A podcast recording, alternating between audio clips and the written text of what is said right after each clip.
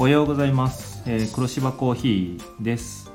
えー、と前回のあの収録からだいぶ時間が空いてちょっと申し訳なかったなと思ってるんですけどもちょっと時間が空いたので、えー、と今日は11回目の黒芝コーヒーラジオを始めたいと思います。よろしくお願いします。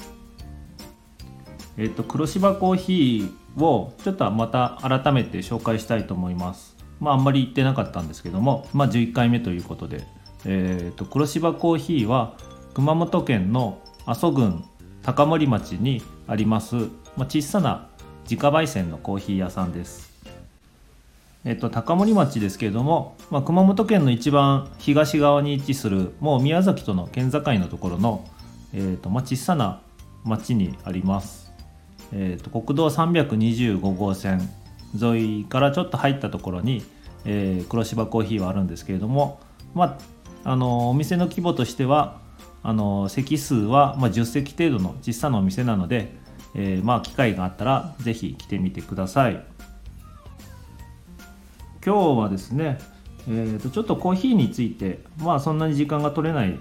あの感じなので、えーコーヒーの話題について話したいと思います。前回がまああんまりコーヒーの話題と関係ないことばっかり喋ったので今日はちょっとコーヒーに特化した話をしていきたいと思います。えー、と黒芝コーヒーでですねちょっと新しい豆を入れました。えー、とホンジュラスの、えー、と農園名がヌエバ・エスペランサ農園というウォッシュドのコーヒーを、えーこちらの方を今お出ししてます。えっ、と焙煎度合いで言ったら浅入りですね。えー、とこれはあのクラウドファンディングの方で、えー豆を手に入れたので、えーちょっと試して今お出ししてます。で個人的にはあのすごくクリーンであのフルーティーで、えーまあ浅入りなので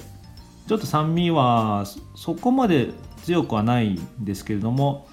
えーすごく飲みやすくて個人的に美味しいと思います。ぜひあの試してみてください。1杯380円で、えーお出ししてます。あとコーヒー豆の方は、えー、と 100g で600円で、えー販売してますので、まあ、興味がある方はぜひ買ってみてください。このホンジュラスっていう、まあ、国名で中米にある国なんですけどもあのこれまでは、えー、とホンジュラスのエルロブラルっていうあのナチュラル清掃製法の、えー豆を出してたんですけども、まあ、それに次ぐウォッシュドの、まあ、2つ目っていう形で、えー出してます。あのホンジュラスは意外と個人的に美味しいなと思ってる豆が多い気がします。なかなかあんまり扱ってるお店はないことはないんですけどそこまでえーっとどこのお店も扱ってるっていう場の国ではないのかなと思ってるんですけども、えー個人的にはすごく気に入ってる豆です。あとはラインナップとしてはあんまり大きく変化はしてません。えーまあ朝入りは今黒芝コーヒーで置いてるのはケニアとそのホンジュラスですね。で中入りについてはエチオピアとブラジル。あとガテマラの、え3種類を中入り。で、えーブレンドの方は中深入りで、えー、大体6種類ぐらいあの黒芝コーヒーでは販売してます。まあそれぞれあの飲み口としてはあの違いが分かりやすいようなラインナップにしてますので是非いろんな豆を試してみてください。それから最近あのまあ、ちょっと前の話なんですけど YouTube とか、まあ、コーヒー系の YouTube で結構話題になったのがあのクラウドファンディングで焙煎機のレビューがすごく一時期わーっと上がったんですよね。なんかすごい案件だったと思うんですけどもあのスタンドボックスっていう、まあ、キューブ状の焙煎機家庭用の焙煎機なんですけどこれがだいたい8万円ぐらいの焙煎機がすごく一時期話題になって、えーまあうちに来られるお客さんでも欲しいなっていう方もおられたんですけども、えーそういった家庭用の焙煎機が今いろんな種類が出てて話題になってるのかなと思います。あと家庭用でやられるんだったらなぜか鍋焙煎っていうはあのえーとまあ、煮物とか煮るようなちょっと背が高い鍋を使ってその中でコーヒーの生豆をいって、えー、焙煎するっていう手法が結構いろんな YouTube で上がってるので、えー、やってる方が多いのだなと最近感じてます。でまあ私自身もあのー、コーヒーの焙煎の取っかかりは、えー、家庭用の、まあ、自宅のガスコンロの上で網の中で生豆を焙煎するっていう風な形から入ったので、えー、まあ家でやる分には全然面白いんじゃないかなと思います。あと結構美味しく焼けるんですよね。なので別にそのあの鍋焙煎とか否定することは全くないんで、えー、多分すごく美味しく焼けるんじゃないのかなと思ってるんでちょっと興味はあるんですけどまあ今はあの業務用の焙煎機があるんで、まあ、やる必要はないのかなと思ってます。なので、えーとまあ、焙煎自体に興味がある方は、えー、結構鍋焙煎で検索してもらうといろんな、えー、動画やあのページが出てくるんで是非あの試してみてください。簡単にできるので、えー、結構おすすめですね、まあ、やっぱりあの最初はあの焦がしたりとかあの難しいかと思うんですけどあとずっとその鍋をコンロの上であの振り続けないといけないんで、まあ、10分から15分ぐらいだと思うんですがそれが結構疲れるんじゃないかなと思うんですけども、えー、手軽にできるので是非試してみてください。もう私も鍋焙煎はやったことないんでもしやったっていう方がいたらあの教えてもらうとすごくありがたいです。興味深いのでちょっと、えー、そういうのが気になりました。あとそれ以外でもクラウドファンディングでもまた何か新しい焙煎機が、まあ、ちょっとあの安めの2万円ぐらいのやつが始まってるのかな。あの始まるのかちょっとわからないんですけど、えー、どうもあるみたいなので興味がある方は、えー、見てみてはいかがでしょうか。結構クラウドファンディングで言ったら幕開けっていうページでえーと、焙煎機関係とかコーヒー関係はよく出てますね。それ以外はちょっと私の方であんまり把握してないんですけど今のところそんな感じの焙煎機があるので、えー、面白いと思います。あと、まあ、焙煎の話が出たんでちょっと焙煎のことについて、えー、まあ、簡単に話したいなと思うんですけど、まあ、生豆を単純に、えー、ま火にかけてえー、いるっていう風な作業を焙煎って呼ぶんですけども、まあ、イメージとしてはあの、まあ、大豆生の大豆をフライパンの上で、まあ、ポップコーンですね。ポップコーンみたいな感じですね。トウモロコシをあのフライパンの上でいってポップコーンにするっていう風な感じをイメージしてもらうと分かりにくいなってなんですけどまあそんな感じです。あの生豆はあのまあ、緑色とかちょっと白っぽい感じの、まあ、大豆みたいな色であのすごい硬い状態になってるのをあの焙煎機で、えー、火にかけると、えー、それが柔らかくなって中の水分があの蒸発して、えー、豆自体が結構膨らんでくるんですよね。それで、えまあ、茶色から、え焦げ茶色になってそれでコーヒー、まあ、一般的なコーヒー豆っていう状態になるんですけど、えー、それでだいたい10分から15分程度火にかけてやって焙煎してやってます。でその火にかける時間の長さですね、えー、まあ、短ければ浅入りあの長ければ深入りっていう風なまあ一般的な、えー、それが焙煎度合いっていう風な形になります。で浅入りはあの時間を短く上げてやれば、えー、浅入り状態になるんですけども浅入りは基本的にあの酸味が際立つような形で、えー、苦味は少ないんですけど酸味はちょっと強めになってでそこから徐々に中入りとか時間をかけるにつれて中入りから深入りになってくるんですけど、あの時間をかけるにつれて今度は苦みが、まあ、コーヒーが一般的に苦いっていう風なイメージがあると思うんですけども、えー、それで苦みが出てきて逆に今度はあの酸味がなくなっていくような形になります。でその辺の、まあ、バランスの取り方っていうのが、まあ、焙煎する人の、まあ、腕になるんですけど、えー、まあ、基本的に焙煎する人の好みになってくるのかなと思ってます。で僕自身はあのコーヒーが好きになったきっかけが結構浅入りのコーヒーの豆が好きだったのでで比較的浅入り寄りの焙煎になるんですけども、えーと、昔から結構コーヒー好きっていう方はあの喫茶店とかやっぱり深入りのコーヒーが多かったので、えー、どうしてもあの酸味が少ないコーヒーを飲みたいっていう方が多いんですよね。そうなってくるとやっぱりあの浅入りばっかり置いてると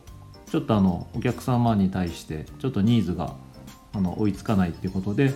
えー、深入りまではいかない中深入りの、えー、コーヒーも焙煎しておくようにしてます。でこの中深入りとか深入りとかっていう、まあ、言い方も結構お店によって全然違うのでうちでは中深入りって言ってるんですけども、まあ、他のお店では中入りだったりとか、あの、まあ、深入りだったりとかっていうまあ、明確な基準がないのでもうそこは本当にお店によるあの呼び具合というか焙煎具合によってだいぶ変わってくるんで、まあ、自分で好みのあのコーヒー豆を見つけてそのコーヒーの豆がどのぐらいの色合いかなっていうのを覚えてもらうのが一番いいかなと思います。それでいろんなお店に行ってまあコーヒー豆を見てあこれに近いなっていうのをあの自分で判断してもらうのが一番分かりやすいと思います。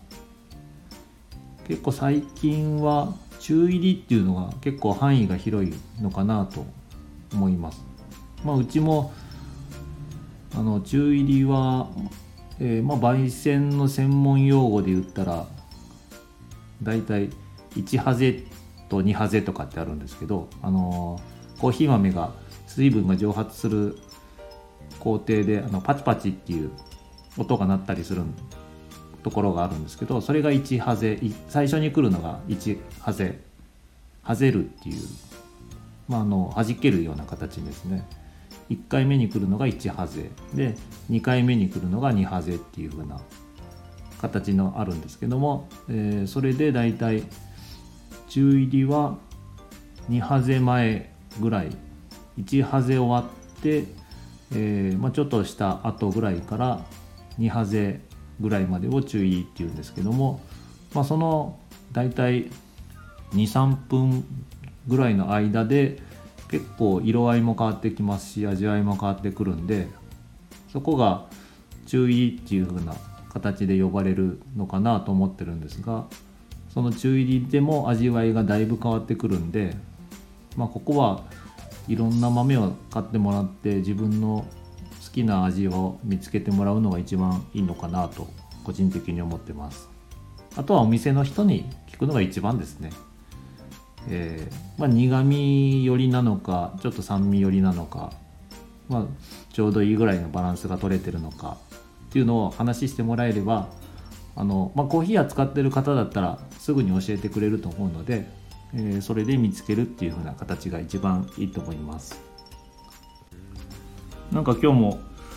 まあ、コーヒーについて話してるんですけどなんかあんまり参考になるのかならないのかよくわかんないような話をしてますけれども、えーと、来週からゴールデンウィークに入るのでちょっとゴールデンウィークの予定を今のところ考えてるのをちょっとお知らせしたいと思います。で今日は、えー、と4月25日の日曜日です。えー、28日の水曜日は、えー、通常の定休日になります。それから29日は、えー、通常だったら定休日になるんですけどもこちらが昭和の日っていうことで、えー、こちらの方29日木曜日は営業します。それからその次の日のあの30日の金曜日は、えー、こちらの方は振り替えで休みたいと思います。それから5月に入ってからは、まあ、基本的に、えー、と1日から、えー、祭日がずっと続くので5月の5日水曜までは、えー、とお店は開ける予定としてます。でその連休が終わった後5月の6日7日の、えー、と木金を、えー、定休日として、